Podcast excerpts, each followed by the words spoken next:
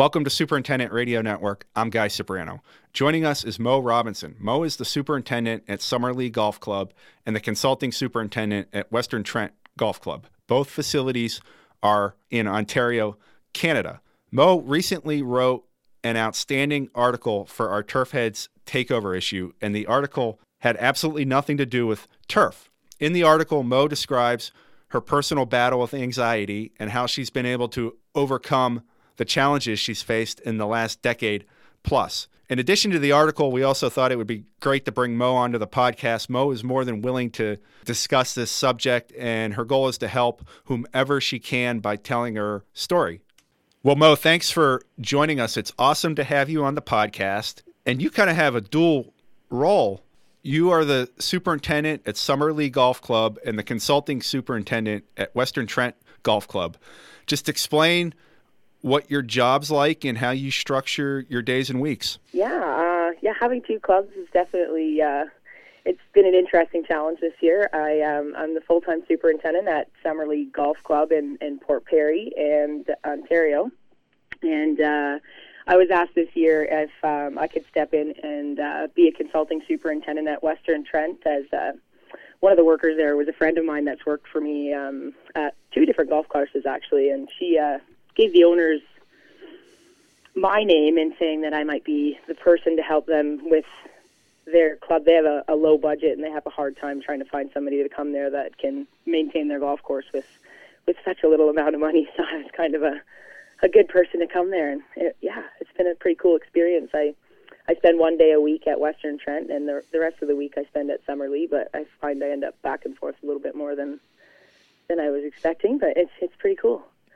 And Western Trent's a nine hole golf course, right? So you get to see the differences between operating an 18 and nine hole. Yes, definitely. And, and it's interesting because it, it doesn't really seem to matter if you're at an 18 hole or an executive or a nine hole. It's all the same challenges. It's just a bigger or smaller scale, really.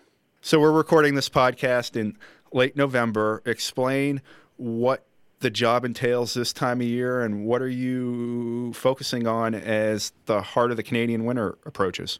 Uh, this time of year in Ontario is kind of this this year in particular was a little strange as uh, snow came in super early and uh, kind of drowned out all the fun of doing some of the projects I had intended on doing. Um, it was uh, generally this time of year I focus on course hardware and just getting it going. I I don't work year round at the clubs that I'm at, so I um, usually by mid December is kind of when when I leave. Like my club isn't like I don't have a heated shop. I don't have any of the fun luxuries of most golf courses. So uh, I tend to I take the winter off and and I get to go hang out with my family, which is what I focus on in the winter because we're all so busy in the summertime.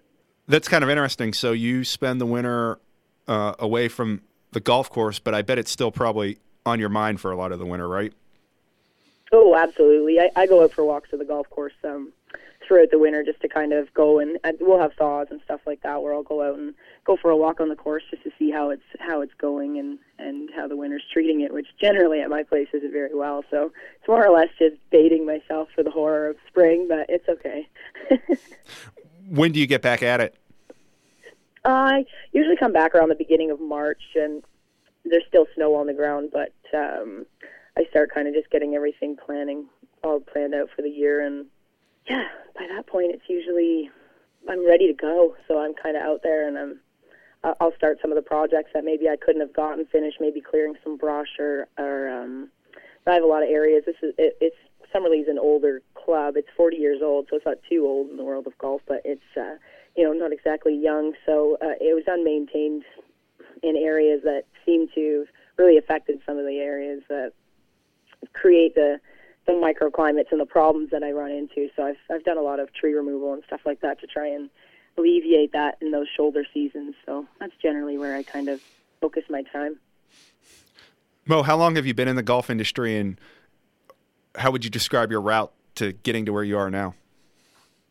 I have been I was 20 years old, so yeah, it's been 13 years now that I've been in the industry and I uh, I started just uh, as a summer job with a couple friends. I was working at a factory and I hated it. And a couple of my friends got uh, a job at a golf course down the street, and they were like, "Come work with us; it'll be fun." And and we'll go out and we'll just have a blast. And and so that's how it all kind of started. And I um, it was ironic that two years into working at that club, the, the superintendent had left and uh, the assistant had taken on another role. And so we had a consulting superintendent that kind of took me under his wing, and and I he showed me how to do irrigation and, and all kinds of things that year, and it was really interesting. So I I went to school and took the um, the short course in Guelph, and um, from there I was the assistant for four years. I moved on to a couple different clubs, and yeah, eventually I took over a superintendent role at one of the clubs that I was at. When my superintendent left, he recommended that I take over, and and yeah, since then I've moved on to Summerlea, and and I hang out there, and that's where I, I like to have my most fun.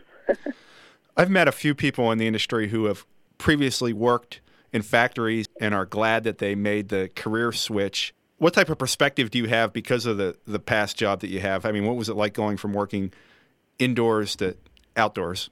Oh, I had the issue of indoors was terrible. Absolutely, I I'm not I'm not in any way an indoor person. I, I love being outside. I'm the person that looks at every tree and every butterfly and every piece of grass on in the world when I'm outside.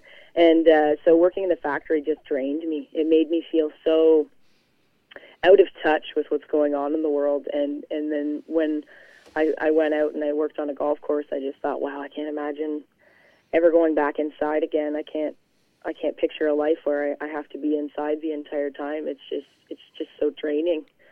And working on a golf course obviously has some huge challenges. When did you start realizing that golf course work was a bit challenging and could be a bit, bit stressful? I feel like right away because I was I was the assistant to a consulting superintendent, so he was only there one day a week. Kind of uh, that's kind of why I I'd taken on that role of um, of the consulting super at Western Trent because I had been in I've been familiar with how that is, and um, I I kind of had to hit the ground running. I I had nobody there to really mentor me on a day to day basis, so I kind of had to decide for myself at that point what was important and what wasn't important through the weeks, and it was really, it was really intense. Do you feel like you handle the rigors of the job better now than you you did about a decade ago? Definitely, definitely. Um, but uh, you know, a lot's happened in my life that has um, made me have to slow down and and and take and take days as they come instead of sitting there worrying and thinking about all the the different problems that could come up. And instead, I, I've gotten to a point in my life where I have to sit back and, and think as opposed to just always being very reactive. Because if I don't, when I get anxiety and and then I and then I can't function. I just don't um, have the ability to make proper decisions. So I feel like uh, the fact that I do have anxiety is probably the thing that keeps me grounded the most now because. Moe, you just brought up that you you've experienced some challenges with anxiety over the years, and that was one of the major reasons we're having you on the podcast. You wrote a wonderful article for our Turfheads Takeover issue about your anxiety issues and how you've been able to handle them and how you've been able to strengthen yourself through this process. What convinced you to write an article about this? I feel like it's such a topic that's so so relevant yet so pushed aside. And and I'm not saying in society necessarily, but inside people. Everybody everybody experiences anxiety and everybody at some point in their life has, you know, something that's going to come up. And whether it's, you know, a, a form of anxiety that's very mild or a very aggressive form, everybody has to go through it. But there's that element of fear involved. When I talk with people about it, I'm very open and easy to talk with, and I find that um, many people open up to me a lot more about the struggles that they have than they would with most other people. And so that kind of made me think, hey, maybe if I write an article, maybe it'll be a starting point for people to, hey, maybe they'll start talking to me about it, and and then if they you know feel comfortable talking to me maybe they'll feel comfortable talking to someone else i'm some perfect stranger that you can send a message to and, and I can respond and kind of, you know, guide you through some ideas that I've had in my time. But I thought maybe if I do an article like this, it'll open up some more people to talk with other people about it and feel comfortable that, you know what, everybody everybody goes through stuff and it is hard. It's not easy, and and for me, it's easy to talk about it because it doesn't.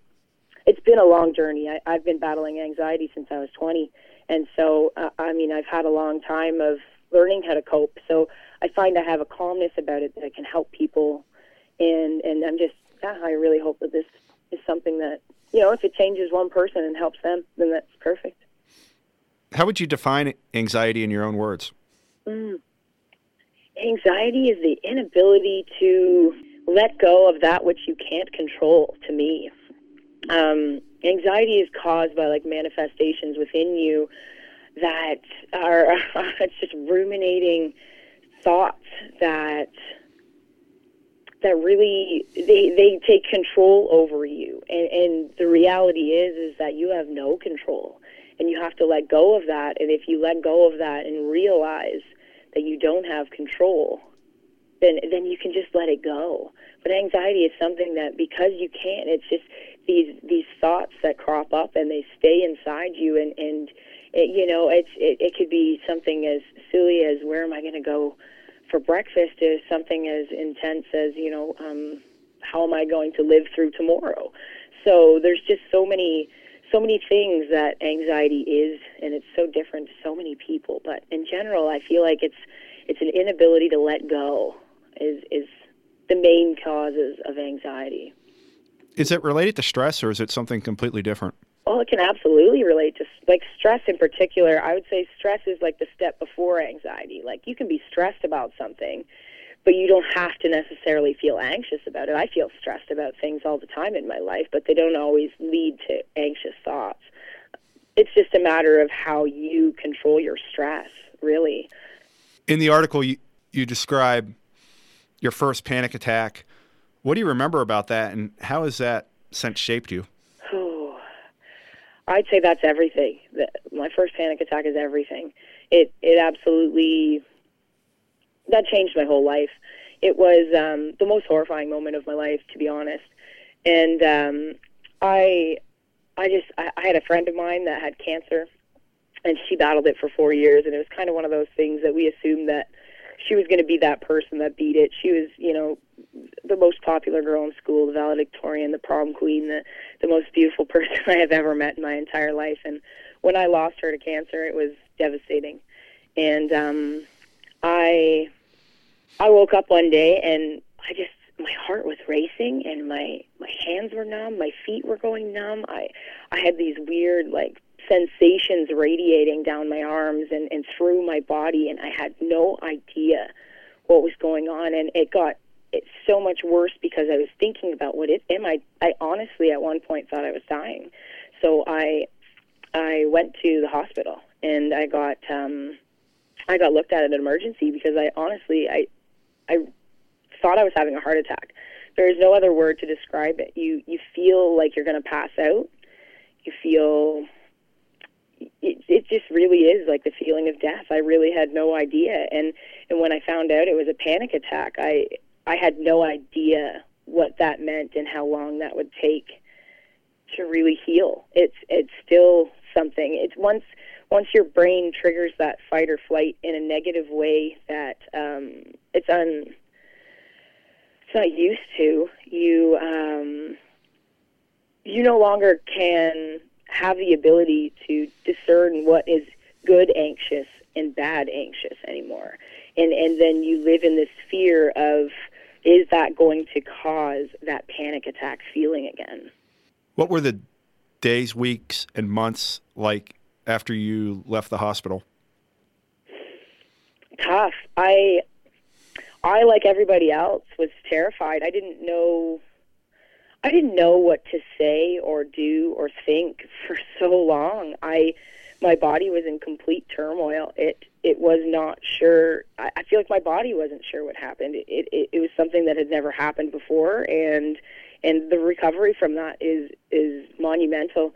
I had great friends and great family to talk with about it, and I just really didn't.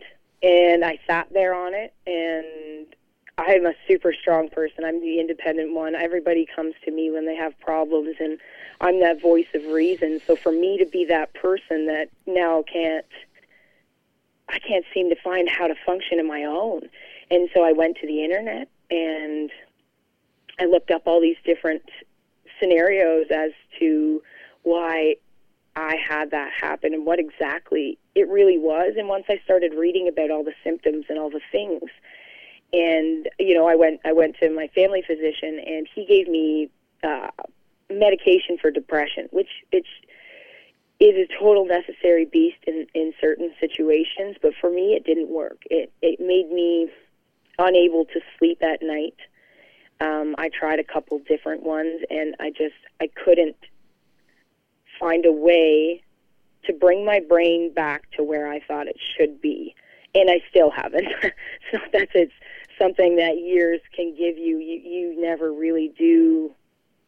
I think fully change back to let's say the person you thought you were prior to this incident and and it took me years before I could before I could feel comfortable in my own skin in most situations. I, I'm a big music fan. I couldn't go to concerts anymore because it was just too overwhelming. I I got to a point that I I felt so nervous of having a panic attack that I couldn't go to my grocery store because I felt like okay, I got to get in there, but what if I get in there and something happens? And what if this? And what if that? And what if that? And that's that ruminating and that and, and that unrealistic expectation of something horrible to happen is is what you ride on, and that's that's what holds you still. And I find it was it was years before I felt I could really talk about it openly with people and, and have an understanding within myself enough to be able to to let them know what it actually felt like and how I was feeling. How did this creep into your work life? Did you bring some of this with you to the golf course, or was the golf course a haven for you? I feel like the golf course was definitely it was definitely a place to escape. I was lucky to have worked with great people that I um, I was super comfortable with them in telling them about this. I don't know if it was that it was outside that family friend realm of people that know you and can be the person that says, "Oh, you're fine. Don't worry about it. You, you're, this isn't you. This isn't what you're like." But at the golf course, it was kind of I could just say, "Hey, you know what? This is how I feel right now," and I, I I was very open about it, which made work a safer place because I find most people are you you know they don't want to feel weak. They don't want to feel different. They don't want to feel like they're not good enough. And so they don't they'll battle through a day when they should have just stayed home and stayed in bed or sat at the beach or whatever the thing is that centers you and grounds you and and makes you feel okay because that's what you need to do and so for me the golf course absolutely. Some days i would be there and i i i couldn't I couldn't be happier that I was at the golf course instead of somewhere else because I could focus my brain and kind of lose myself in the job instead of instead of being but then that can also turn into an issue. If that's where you go and you lose yourself in your job and you're not giving yourself the space and time to feel the things you need to to get past it is is something I I have learned over the years. So I absolutely still to this day like some days I'll I'll, I'll come in and I'll tell you know my staff what to do and how to get going for the day. And and then I say you know what? I'm I'm not having a great day. I'm just going to go. Sometimes I leave for an hour. Sometimes I'm gone for the whole day. But in general I found the golf course to be a place to focus my brain and and um and just sometimes I would just sit and revel in nature I, and that's probably what more or less it wasn't necessarily the job or or the duties or, or the responsibilities, but the just the reality of just being grounded out in nature that, that made the golf course a little bit of a safe haven for me. Initially, how did you go about telling your coworkers and bosses you were having these issues? Was that tough for you, or was that easy for you to go to other people and let them know what's going on with you? It was easy for me when I got to a point that I was able to tell people, that's, I mean, it took a little bit for me, like I said, to, to really fully understand it for myself first before I felt like I could explain it to somebody else. But the, I think the, the most defining thing in, in anxiety is being able to talk about it and let it go. Because if you, you can't hold it in. So for me, it was easy to walk in and say, I, I, I ironically, in one of my interviews as an assistant superintendent one year, I, I I was so straight up about it, and I thought, you know what, either this is going to, you know, get me like kicked out of this interview, and he's going to say, I don't want that quack in here, or it was going to be, you know, wow, what a what an open and understanding person. And I, I just straight up said, you know what, I battle anxiety, and some days I just can't bring myself to to come into work, or some days I need to just leave, and and that's something I battle with. So I just I'm so open about it now and, and in any interview situation or anything I, I just bring it up because I don't find it a weakness I, I find it a strength that that I do have it in me to be able to understand myself enough to to be able to choose whether or not I can have the mental capacities because it, not everybody can do that. Everybody tries to be so strong for so long, and and that's that's when you run into panic attacks. If if you can learn to know you have an anxious thought or an anxious feeling or and all these stresses and stuff like that, and and be able to openly speak about it with, you know, your you know coworkers or your boss or, or the general manager or your board of directors, I feel like they have this level of understanding that you didn't think they would. And if they don't, it's it's unfortunate because there is some people out there that really just don't they've never felt it and they never will because not everybody does. Uh, feel like the big panics and the big the big anxiety surges and stuff like that. So I find it kind of upsetting that um, you know, I, I hear people say, "Oh, yeah," but then they, my boss told me just like to shrug it off, or just you know, we still need to do this anyway. So don't, you know, just get it out of your head, which is, Uh, you know, it's unfortunate, but I find it's it's easy for me to to open up and speak about it because then I no longer feel handcuffed by it. I don't feel like, oh my gosh, now I have to go into work and I feel like this, but I don't want to tell anybody and and what will my boss think? What will my staff think? You know, like I'm lazy or that I don't care or that, you know, I just have no interest in being there when in reality it's, you know, to be open and say to my guys, hey, you know what? Having a rough day and, and if you guys ever are, you can come and tell me that too. And and I found that to be a benefit realistically. Now that you've studied this a lot and have gone through it personally, do you feel like there are things about working on a golf course and being a golf course superintendent that trigger anxiety? See, my anxiety was mainly triggered by outside stressors. I kind of work at a golf course that's so relaxing.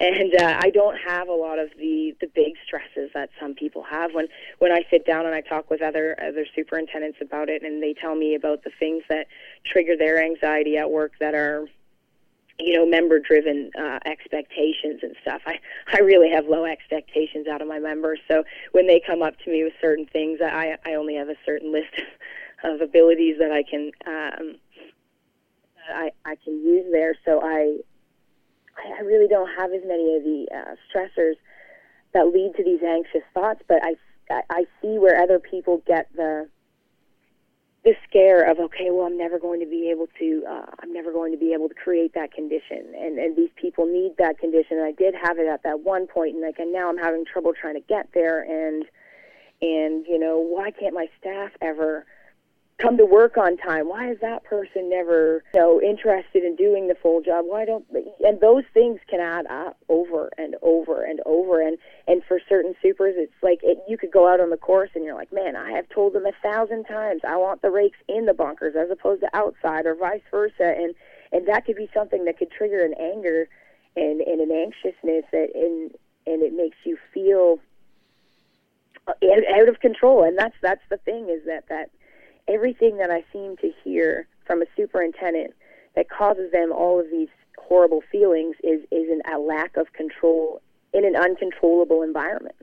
And and and learning that is is probably something that you know is the hardest part of everything is is learning that you don't have control. We work in a natural environment. We work with people. You can't control people. You can influence people. You can't control people. And and and that's something I find is probably the biggest trigger for everybody out there. What type of support system do you think exists in the golf industry? Is it a very big and open support system, or do you feel like the industry needs to do a better job of talking about and communicating some of these things? We have an industry that is so tight knit, and it is fantastic in the way that everybody supports everybody in so many different ways, and it is growing in this manner.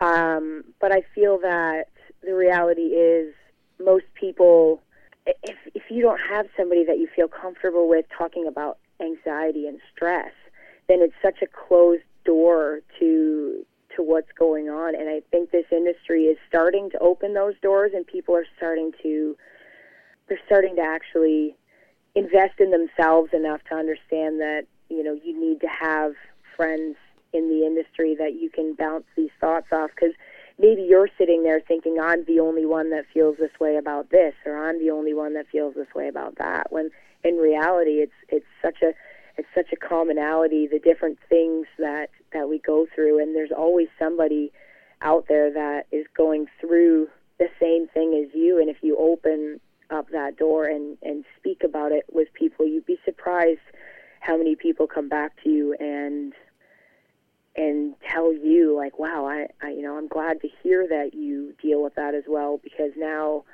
i realize that i can speak about it with my friends and it's the doors are opening slowly right now but i feel like it's a very it's a very golf is such a boys club and men do not want to talk about that stuff as often because it's a sign of weakness to some or or something like that. Not that i'm saying women are are much better at it necessarily but i feel men they're very you know they're much more guarded about it. And that's that's our industry is mainly you know very strong minded men that don't that don't show their weaknesses. And and unfortunately that's what leads to these these issues. So it's it's nice to see certain people. I've seen casey koff open up recently on twitter about his recent uh, struggles with losing a friend and and going through the the terrors of the, the anxious and the panics and the and you know all the bad feelings. And it's nice to see somebody with status kind of open up because I find that once someone like that does that maybe maybe someone that's a you know just a you know a maintenance worker sees that and says wow like okay if he can be open and vulnerable maybe I can be open and vulnerable. So it's neat to see the way that the world is is starting to open up to that. And I feel like the golf industry has such a great support system for so many things in so many ways of our lives that this is just the next step of, of us getting together and being a better brotherhood of, of people. Besides openly communicating your situation with others, what are some other resources and tactics that have really helped you over this decade plus? For me, I I really I found something that I loved and when I was feeling really off or feeling, you know, where I was just I didn't know what to do with myself, I I, I choose music. Music is something that I can throw in my earbuds and I can go for a walk and listen to music and it just kind of you know, maybe I, I try to pay attention to like a specific instrument while I'm walking just to give myself a certain focus.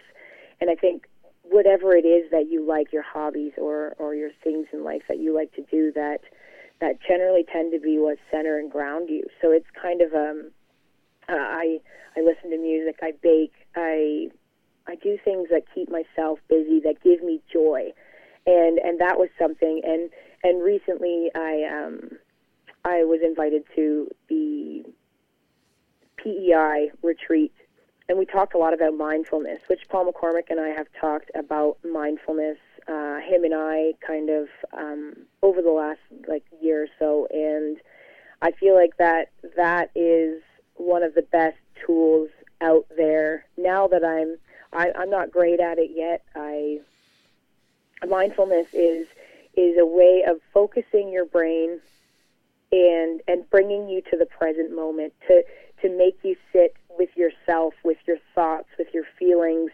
and sit still and let that stuff happen. Let it wash over. Let you, let you feel the things that that are going on in your head, and it gives you the space and the calmness to to help combat the the amount of thoughts that go through your head. It's and um, it's you know it's a meditation, but I mean not meditation in the sense that I'm trying to transcend onto cloud planes on other planets or anything like that. And I find when I talk about meditation with certain people, they think I'm, you know, trying to tell them that they need to have this spiritual journey or something like that, where it's absolutely nothing like that if you don't want it to be. Um, mindfulness is just a way of sitting with your thoughts and sitting still and, and listening to yourself and and letting yourself be calm and present and and that's I think going to be a huge tool for everybody.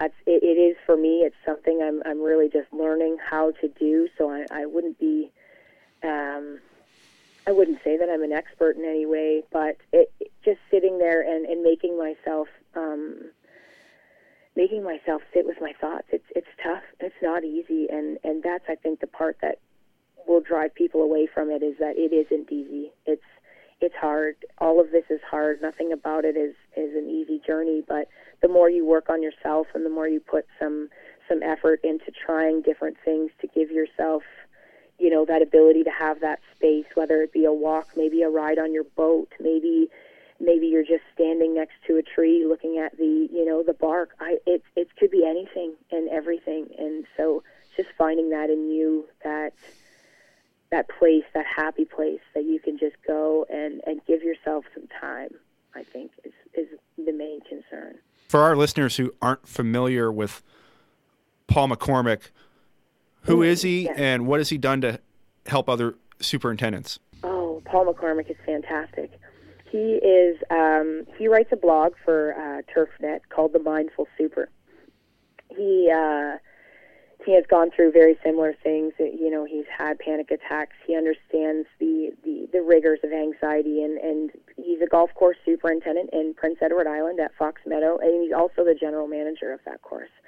And um, he has reached out to everybody with his blog and, and being vulnerable and, and opening up about mindfulness and and the stresses of our jobs and the ways to to incorporate mindfulness into your life to be able to overcome. He he really is a very nice, calming soul that when you speak with him about it, he has a way of just making you feel comfortable that, you know, he is in no way judging you and in no way is um, his views anything. He he really just he lets he lets you speak to him and and just kind of gives you a little guidance. He's he's absolutely just a fantastic person.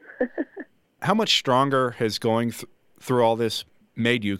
I feel like the strength in knowing yourself is something that you can't underestimate. Um, knowing your knowing your highs and lows, your strengths and your weaknesses is absolutely everything, and it has made me a much more compassionate leader in in my industry. I feel I feel like it's given me a new lease on how life is. I, I think I went through a blissful existence of ignorance to the world of this for you know a, a short amount of time in my lifespan compared to some people, and I feel like it has made me a, a much better person because now I I can recognize when things are are coming on as opposed to sitting back and letting it happen. I, I, I'm more preventative in my in my health with the way that I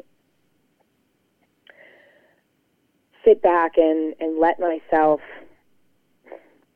feel all these things and I, I think I, it makes me so much stronger of a person because now I I can understand how I feel and I can understand all the pain and, and the suffering I've been through in my life. So when somebody else comes to me and and and I can see that they have something wrong, I feel it's a strength that a lot of people don't necessarily have that that empathy, that compassion for for other people without without them telling you. I feel like it's almost a superpower now that I it's it's it's a blessing and a curse at the same time because I can take on the the pain of somebody else. When when they're standing beside me. I can I can tell how they're feeling because I am so open and intuitive with my own self. And I feel like it's it's made me a stronger person because I you know maybe I have that staff member that came in that morning that's normally quite chipper and you know ready to do their job. But for the last week they've really been showing you know that they they're not there. They're not in it. And I find that in taking them aside and speaking with them and just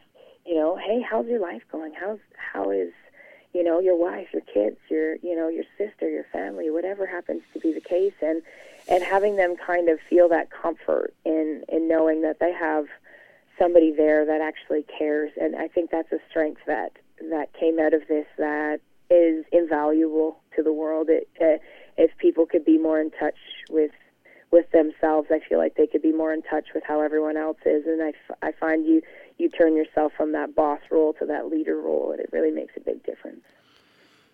Where can someone go for help if they do think they have a problem?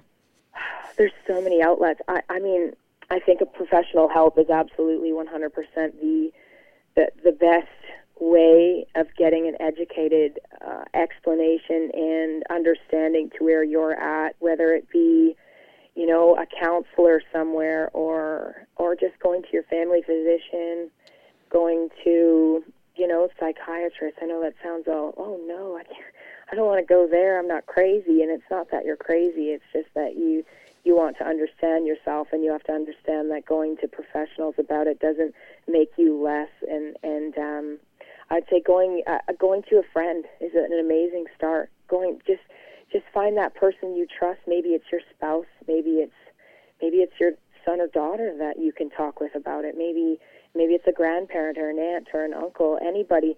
It, I think the first step is just opening up to someone you trust and letting them help you through. I I have a brother that is um, bipolar and um, and a schizophrenic, and and he had been going through a lot of things in his life, and mental illness is very relevant to me and my family. And so when I felt it, it was so easy and comfortable for me to walk up to my brother and say, "Hey, man, this is what's going on with me right now. Do you have do you have any, you know, advice? Is this something you feel? Is this, you know, are these you know thoughts and feels that I am having right now something relevant can you can you give me any perspective on that and and for me having my brother was everything he was the one that came to the hospital with me he was the one that you know told me I didn't need to take the medication if it wasn't working and and it was fantastic to have somebody like that by my side and you know and even my best friend at that point didn't understand she was like why aren't you going out with us anymore why aren't you you know, and it's sometimes the person you think could be, you know, your best ally in this is absolutely the worst person, and, and they're just telling you to shake it off and, and to get over something, and, and, and that's just simply not the case. It's it's not. If it was that easy, my gosh, wouldn't we all just do it? But uh, uh, I find just reaching out to someone you trust and and finding that person, you know, whether hey, you can reach out to me if you want to. Send me an inbox on Twitter and just say, hey, I'm I'm feeling these things. What what are your you know thoughts and and how can you help and and uh, you know if that's the case if it's some just total stranger that you want to reach out to that's that's absolutely perfect but i think you just have to know that reaching out is the only way to really help if you hold it in it's just going to eat you alive where can somebody find you on twitter Moe oh um my my name on twitter is at mo's cakes and and um I, i'm my twitter profile is open to send me inbox messages and stuff like that and um yeah, if, if anybody feels the need to, you know, open up about something like that, I'm absolutely there 100% for sure. You're involved in a lot of things besides talking about your anxiety tussles. Also, earlier this year, you attended a women's in golf event and wrote a mm-hmm. great story for us. What are some other things you're working on? What are some other efforts and initiatives you'd like to see come along in the next year or so? I'm actually going to um, be speaking at the Canadian um, Golf Conference about anxiety this winter. It's um, I, I'd say that's probably one of the bigger passions of mine is is mental health. Um, I've gone through so much of it with everybody. I I love seeing the Women in Golf initiative. I, I love seeing women open up to this. I I live in a very female rich area of this industry, I feel I didn't realize there there was such a lack of women. I I mean, it's obvious when I go to a seminar, an event, that there's only ten of us out of like the 500 people. But I I just in my area, I can name probably ten different women that I've kind of been around and mentored and and been mentored by and and that was I feel that's just super interesting because it's such a cool industry and and I don't know guy girl whoever I think it's just cool to get into. I feel like I would like to see I would like to see people going into schools and and it's happening a lot more and in getting kids interested in such a unique job force because golf is just something everybody sees as a as a game and as a you know a, a way of going out and spending some time with some friends or getting some exercise where it's it's a lifestyle. Golf being in in the maintenance department is is a lifestyle that you know I don't think many people understand exists, and I, I like I'd like the idea of opening up a lot more to the younger people about what kind of a cool world it could be if they choose to work outside and, and don't go for that you know stereotypical go to university for you know uh, uh, counting because you get a good specific goal and and you know exactly what you want golf is so so different and there's so many I mean, there's everything from a you know a nine-hole course with a hundred thousand dollar budget to you know multi-million dollar clubs that are hosting these big events and everything in between, and, and there's just so much opportunity. So I, I think that is something that I am looking to get more involved in is, is getting the younger generations interested in, in a game that seems to be uh, slightly archaic and and uh, it needs it needs some fresh blood to, to really open the doors and make it maybe we need to revolutionize the way that we we have staff and the way that we do things to make it a more compelling industry for for people to want to choose. But uh, yeah, I think that's something I I really like. Dang, Moe, this was really inspirational and it was powerful and it was certainly informative. Thank you so much for sharing your story and thank you for your contributions to GCI, including your wonderful Turfheads takeover piece. So, uh, thanks again for all this, and we are definitely going to catch up with you again soon. Definitely. Thank you guys for you know giving me the opportunity. That's it's great to to have the ability to have an outlet like that to to be able to get stories like this out there. You guys do great things. It's fantastic.